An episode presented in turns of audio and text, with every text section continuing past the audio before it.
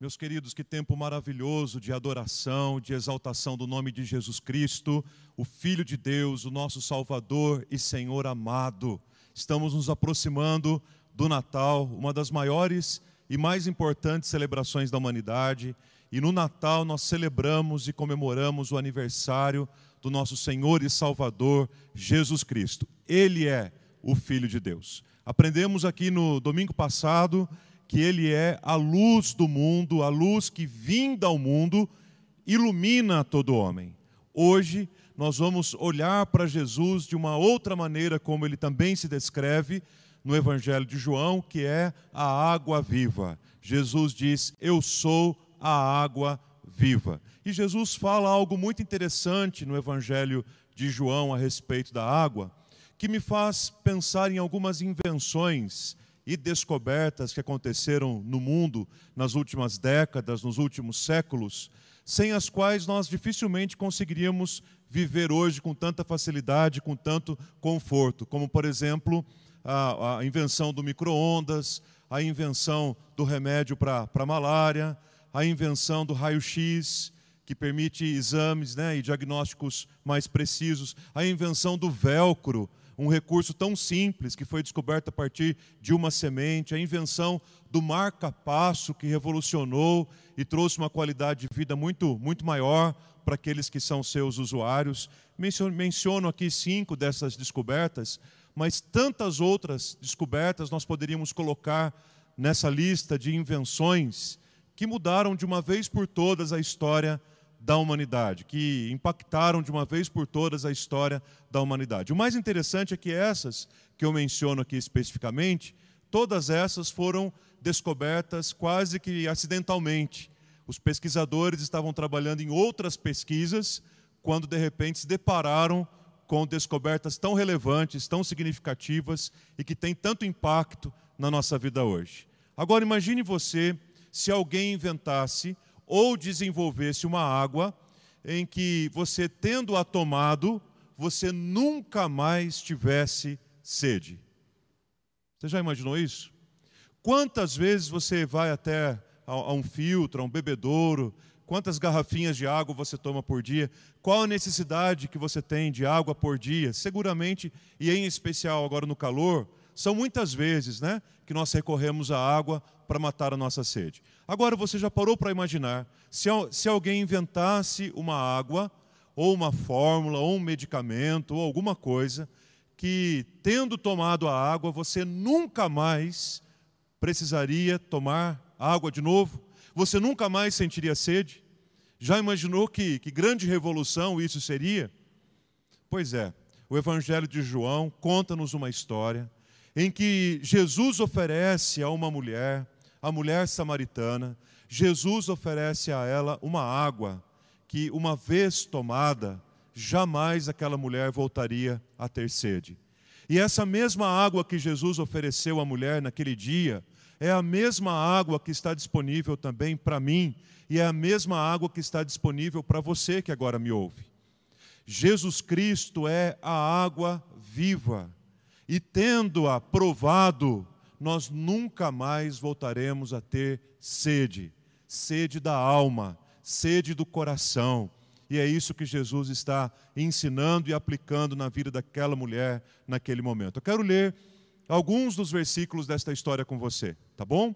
Como talvez você já saiba, esta história está ali registrada no Evangelho de João, capítulo 4, são mais de 30 versículos que contam esta história, mas eu quero resumi-la aqui em apenas alguns versículos para nossa reflexão e para nossa compreensão nessa hora de meditação da palavra. Então, Evangelho de João, capítulo 4, eu vou ler do versículo 7 ao versículo 15, ok? Diz assim a palavra do Senhor: Veio uma mulher samaritana tirar água. Jesus lhe disse: Dê-me um pouco dessa água pois os seus discípulos tinham ido à cidade comprar alimentos. Então a mulher samaritana perguntou a Jesus: Como sendo o Senhor um judeu, pede água a mim, que sou mulher samaritana?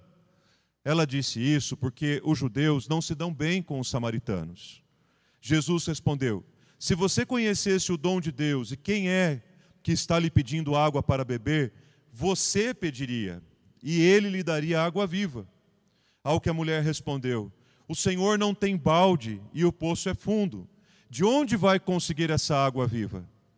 Por acaso o Senhor é maior do que Jacó, o nosso pai, que nos deu o poço do qual ele mesmo bebeu, e assim como os seus filhos e o seu gado? Jesus respondeu: Quem beber desta água voltará a ter sede, mas aquele que beber da água que eu lhe der, nunca mais terá sede.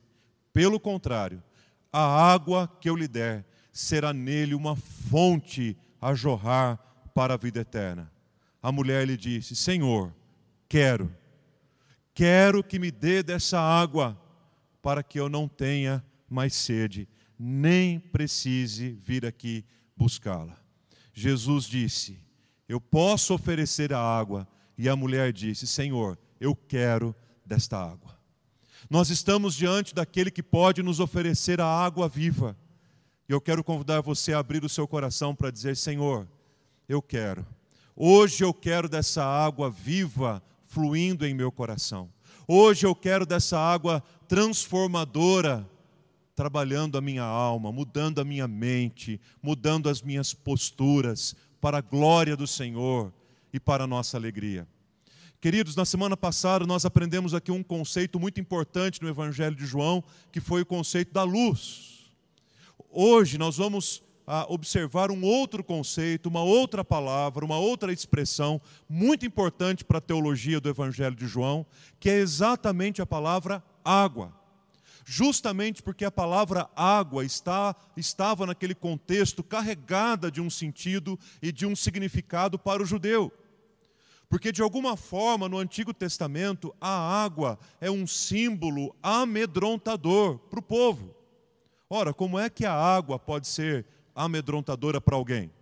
O povo judeu carregava na sua história, carregava na sua bagagem de emoções, carregava dentre os seus medos um medo e um pavor muito grande com relação à água, principalmente por conta do evento do dilúvio.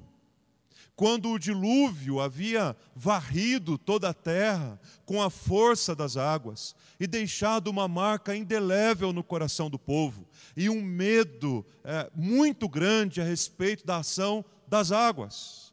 Por isso que quando a gente olha para alguns textos do Antigo Testamento, se a gente não pensar um pouquinho melhor a respeito deles, a gente pode até nem entender, como esses que menciono, por exemplo, lá em Cantares, quando diz que as muitas águas não poderiam apagar o amor. Alguém pode olhar para esse texto e pensar, mas como que as águas podem ser uma ameaça para o amor? Como assim? Ou o texto de Isaías, capítulo 43, que diz: Quando passares pelas águas, eu serei contigo. Oh, mas por que, que água aqui é símbolo de perigo? Por que, que o passar pelas águas aqui se torna um símbolo de perigo? Ou ainda, o Salmo capítulo 29, versículos 3 e 10, onde o salmista faz questão de reforçar que o Senhor é sobre as águas, que a voz do Senhor é ouvida sobre as águas, e que o Senhor é aquele que governa os dilúvios. Estes são apenas três dos muitos exemplos no Antigo Testamento que temos em que a água é uma palavra relacionada ao medo, à preocupação que o povo carregava.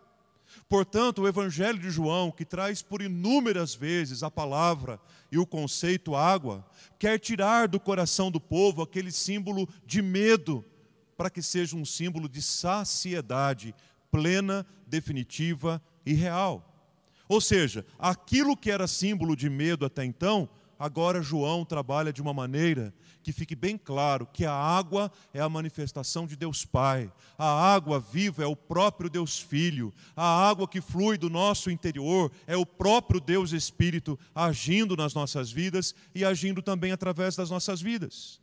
E só para vocês terem uma ideia de como este conceito, de como esta palavra é muito importante para o Evangelho de João, ela aparece praticamente do capítulo 1 ao capítulo 7, em todos os capítulos, depois ela aparece de novo no capítulo 9, depois ela aparece de novo no capítulo 13. Portanto, só nesse contexto do capítulo 4 da mulher samaritana, que vai do capítulo 1 ao capítulo 7, em todos os capítulos, nós encontramos alguma referência à água. João está enfatizando a importância da água. João está ressignificando a água, não como um símbolo de pavor, de medo, de pânico, mas agora um símbolo de restauração, um símbolo de renovação, um símbolo da graça de Deus presente na vida da gente. Vejam, por exemplo, no capítulo 1 de João, versículo 26, quando João Batista diz assim: Olha, eu batizo com água, mas virá aquele que batizará vocês com o Espírito, e ele está usando a água aqui como um símbolo para apontar Jesus. Ou então no capítulo 2, quando Jesus manda encher as talhas da festa de Caná, uma festa de casamento, enchê-las de água, o evangelho está sinalizando que Jesus prepararia da água o vinho incomparavelmente melhor. Ou no capítulo 3, na conversa de Jesus com Nicodemos, quando Jesus está ilustrando para ele a respeito do novo nascimento, Jesus diz: Nicodemos, é importante você nascer da água e do espírito para que você seja também um herdeiro do reino de Deus. Portanto, no capítulo 3, a água é símbolo de herança do reino. No capítulo 4, o texto que lemos, mostra no versículo 7 Jesus pedindo água, a exemplo do que fez mais tarde na cruz, para demonstrar a sua humanidade, para reforçar o fato de que o Verbo se fez carne e habitou entre nós, para demonstrar a empatia dos seus sentimentos e necessidades com a nossa. No capítulo 5, no tanque de Betesda, nós encontramos o paralítico desanimado, dizendo para Jesus: Olha, toda vez que a água é agitada, não tem ninguém para que me coloque na água, e aqui a água, é, água é um símbolo de pedido de ajuda, de um pedido de socorro que só Jesus pode oferecer. Quando chegamos no capítulo 6, vemos o texto a partir do versículo 19, em que Jesus está andando sobre as águas para mostrar que aquilo que era símbolo de medo e pânico, agora Jesus anda sobre elas. Porque Jesus tem toda a autoridade sobre as águas. No capítulo 7, o texto que o pastor Leandro leu com a gente agora há pouco, diz que todo aquele que crê no Senhor, do seu interior fluirão rios de água viva. Ou seja, primeiro você precisa crer, para depois fluir da sua vida o rio de água viva que é Jesus. Não dá para você querer experimentar o fluir de Jesus na tua vida sem primeiro crer. Creia e você verá o fluir de Jesus na sua vida. Aí, quando chegamos no capítulo 9, nós encontramos o cego de nascença. Jesus o curando com um pouco de lodo que fez a partir da sua saliva e da terra dos seus pés. E ele diz àquele cego: vá ao tanque e se lave, lave com água. E o texto fala que ele foi, lavou-se e voltou vendo a água como símbolo de uma cura messiânica. Curar alguém era curar um cego, mas cura messiânica era curar um cego de nascença. E por último, lá no capítulo 13, um texto que todos nós conhecemos muito bem, no lava-pés, na cerimônia do lava-pés, Jesus toma uma bacia e coloca água na bacia e sai lavando os pés dos discípulos para lhes ensinar algo muito importante, a maior lição que Jesus poderia ter ensinado, a lição da humildade e a importância de lavar os pés uns dos outros. Por tudo isso, queridos, nós reconhecemos que a água é um dos elementos mais importantes para a nossa sobrevivência. Nós não poderíamos sobreviver sem água. Os profissionais da saúde dizem que para uma boa qualidade de vida nós precisamos aí de cerca de 2 a 3 litros de consumo de água por dia. As águas dominam o planeta, as águas predominam no nosso corpo. A água tem o poder ao mesmo tempo de quebrar e de fazer fluir. E isso chama muito a minha atenção em particular.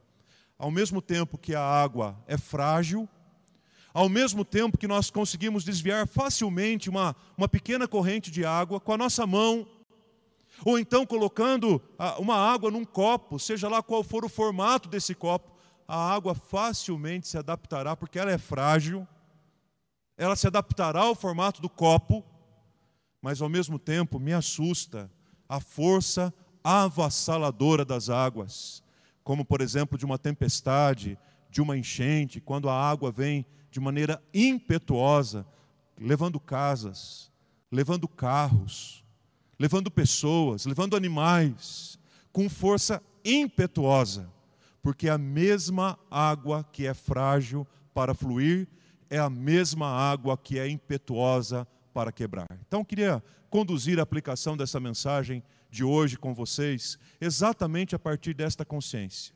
Jesus Cristo é a água viva. Ele é a água viva. E como água viva, ele age dessas, nesses dois aspectos. Como água viva, ele opera nesses dois pontos de vista. Porque, primeiro, Jesus é a água impetuosa que quebra e despedaça os paradigmas equivocados do nosso coração. Mas, ao mesmo tempo, Jesus não deixa o nosso coração despedaçado. Ao mesmo tempo, Ele é a água viva que flui. Flui a vida do reino dentro da gente, do coração da gente, para que a gente tenha um coração novo. Não um coração repleto de paradigmas equivocados, mas um coração onde a vida do reino flui poderosamente. Então ouça isso, guarde isso no seu coração, aprenda isso. Viva assim, reconhecendo que Jesus é a água viva e que com a mesma força que ele vem impetuosamente para destronar os paradigmas equivocados do nosso coração, ele flui levemente sobre a nossa vida para estabelecer os valores do reino no novo coração que ele dá para a gente. E ele faz isso com a mulher samaritana. Eu quero mostrar para você como é que Jesus faz isso. Em primeiro lugar, Jesus quebra o paradigma da concorrência para fazer fluir a vida da cooperação. O texto começa dizendo que Jesus havia saído da Judéia em direção à Galiléia e nesse trajeto ele teria que passar pela terra dos samaritanos, um lugar, um povoado chamado Sicar, um lugar em que século antes Jacó havia edificado ali um poço, construído ali um poço. E o texto fala que Jesus sai da Judéia em direção à Galiléia, porque ele tinha ouvido dizer que as pessoas estavam dizendo que, que ele batizava mais e que ele fazia mais discípulos do que João. Que interessante essa dinâmica que o ser humano tem desde sempre de querer concorrer e de querer competir. Talvez a pergunta fosse: quem é o Messias? Aquele que se chama Jesus, o filho de José e de Maria, ou aquele que se apresenta como João, o Batista, o filho de Zacarias e Isabel? Quem será? Bom, basta ver quem batiza mais, basta verificar quem faz mais discípulos. Você já percebeu como que essa cultura da concorrência está presente na nossa vida, na nossa sociedade, ao redor de nós? Como as pessoas estão atropelando umas às outras para sempre viverem a partir da concorrência? Mas Jesus Cristo despedaça o paradigma equivocado do coração, chamado concorrência, para fazer fluir com leveza um valor muito grandioso do reino, que é o valor da cooperação. Ou seja, quando Jesus ouve falar a respeito da comparação que as pessoas estavam fazendo entre ele e João Batista, ele não tem dúvidas. Ele sai de cena e ele volta para a Galiléia. Meu querido, não deixe ser devorado pela, pelo espírito da concorrência. Não seja enganado ao ponto de passar por cima de outras pessoas, pisando sobre outras pessoas para alcançar os postos que você almeja mas viva o espírito do reino, e o espírito do reino é o espírito da cooperação, ajudando uns aos outros, somando forças uns com os outros, para que Deus seja glorificado e o mundo reconheça a presença de Jesus na igreja por meio da sua unidade. Segundo, Jesus também quebra e despedaça o paradigma da suficiência ou da autossuficiência para fazer fluir uma vida de completa fragilidade. E aqui nós estamos lidando com dois conceitos muito fortes e muito comuns da nossa sociedade. O primeiro, esse conceito de autossuficiência, que nós temos que ser autossuficientes, que nós não podemos recorrer a ninguém, que nós não podemos pedir ajuda a ninguém, que nós não precisamos de profissional nenhum, que nós damos conta dos nossos próprios problemas. E aí nós vamos caminhando, tendo à nossa frente a autossuficiência, mas Jesus rompe com a autossuficiência para apresentar diante dos olhos de todos as suas fragilidades. O texto fala, primeiro, que ele estava cansado da viagem. Segundo, o texto fala que ele estava com fome, os discípulos foram procurar comida para eles se alimentarem. E terceiro, o texto fala que ele estava com sede. As três necessidades mais básicas de qualquer ser humano: cansaço, fome e sede. Só que tem um detalhe muito importante: nós não estamos falando de qualquer ser humano, nós estamos falando de Jesus, o Filho de Deus.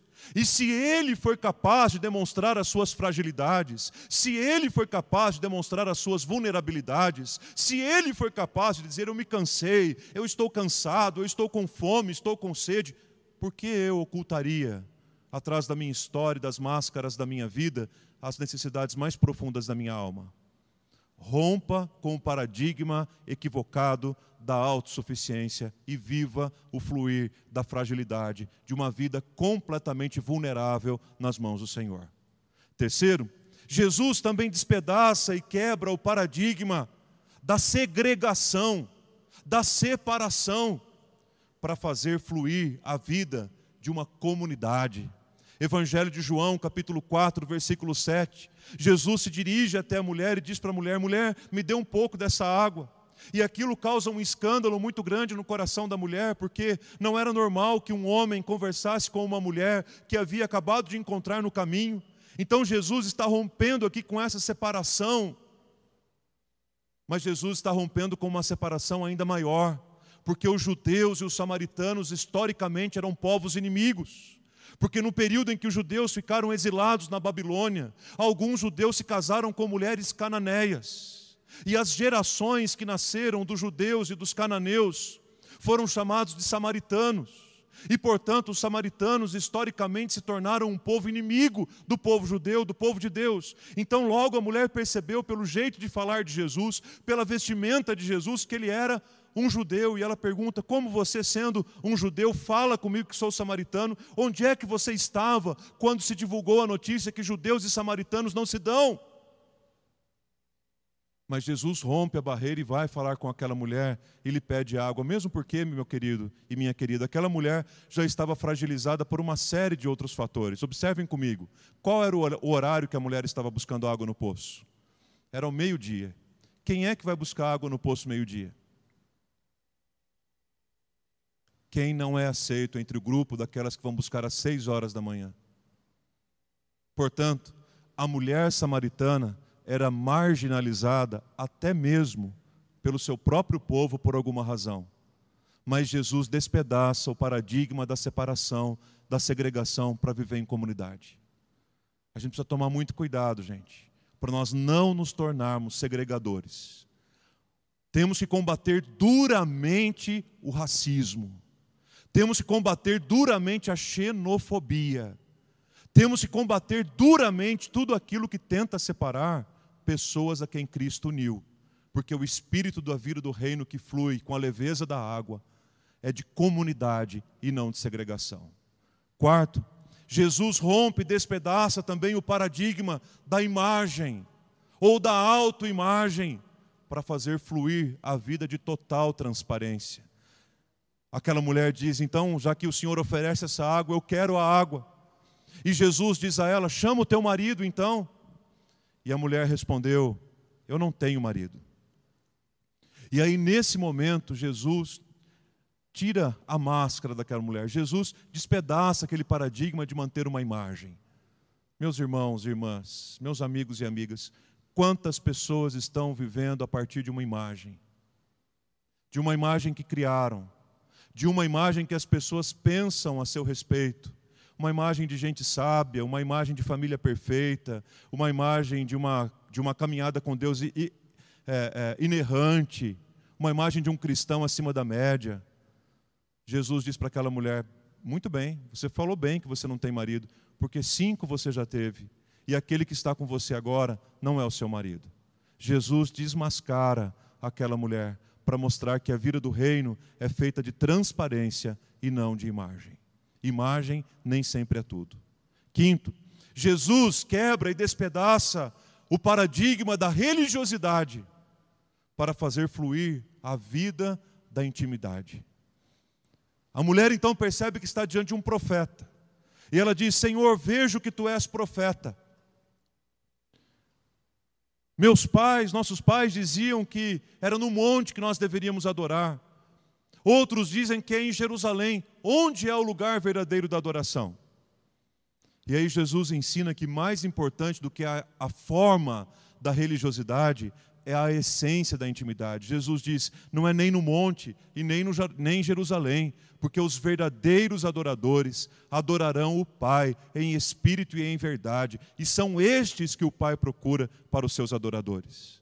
Jesus Cristo, a água viva, flui na nossa vida para despedaçar os nossos paradigmas de religião, para estabelecer na nossa vida um fluir de intimidade com Ele, de uma vida real com Ele, em espírito e em verdade. É para essa vida que nós te convidamos. E por fim, Jesus despedaça por completo o paradigma de uma vida vazia, de uma vida sem sentido, para dar a nós, ou para fazer fluir de nós, a nossa missão com intencionalidade. Uma vida completamente, intencionalmente dedicada ao cumprimento da missão de Deus aqui no mundo. Aquela mulher que estava num poço, pegando água, fora de hora, desprezada até mesmo entre o seu próprio povo. Uma mulher que não era respeitada por ninguém uma mulher que tinha muita dificuldade com a sua autoestima, uma mulher que se sentia marginalizada por tudo e por todos. Agora ela vai para a cidade de Sicar e conta para todos na cidade que ela esteve com o homem chamado Cristo. E o capítulo 4, versículo 39 diz o seguinte: Muitos samaritanos creram em Jesus por conta do testemunho daquela mulher. Louvado e exaltado seja o nome do Senhor por isso. Muitos samaritanos da cidade creram em Jesus por causa do testemunho que ela deu a respeito do Mestre. Uma mulher com vida vazia, uma mulher sem razão para viver, uma mulher sem ter entendido a sua, o seu verdadeiro sentido de viver, mas agora transformada pelo encontro que teve com Jesus. Ela dá testemunho de Jesus e as pessoas creem nele por conta do testemunho operoso desta mulher. Tim Keller, pastor americano, autor, conferencista, diz no seu livro Encontros com Jesus, justamente a respeito do encontro de Jesus com a mulher samaritana. Ele diz: embora seja evidente que Jesus se mostra aberto e afetuoso para com a mulher, ainda assim ele a confronta. Ainda assim ele a confronta. Mas faz isso de maneira gentil e habilidosa.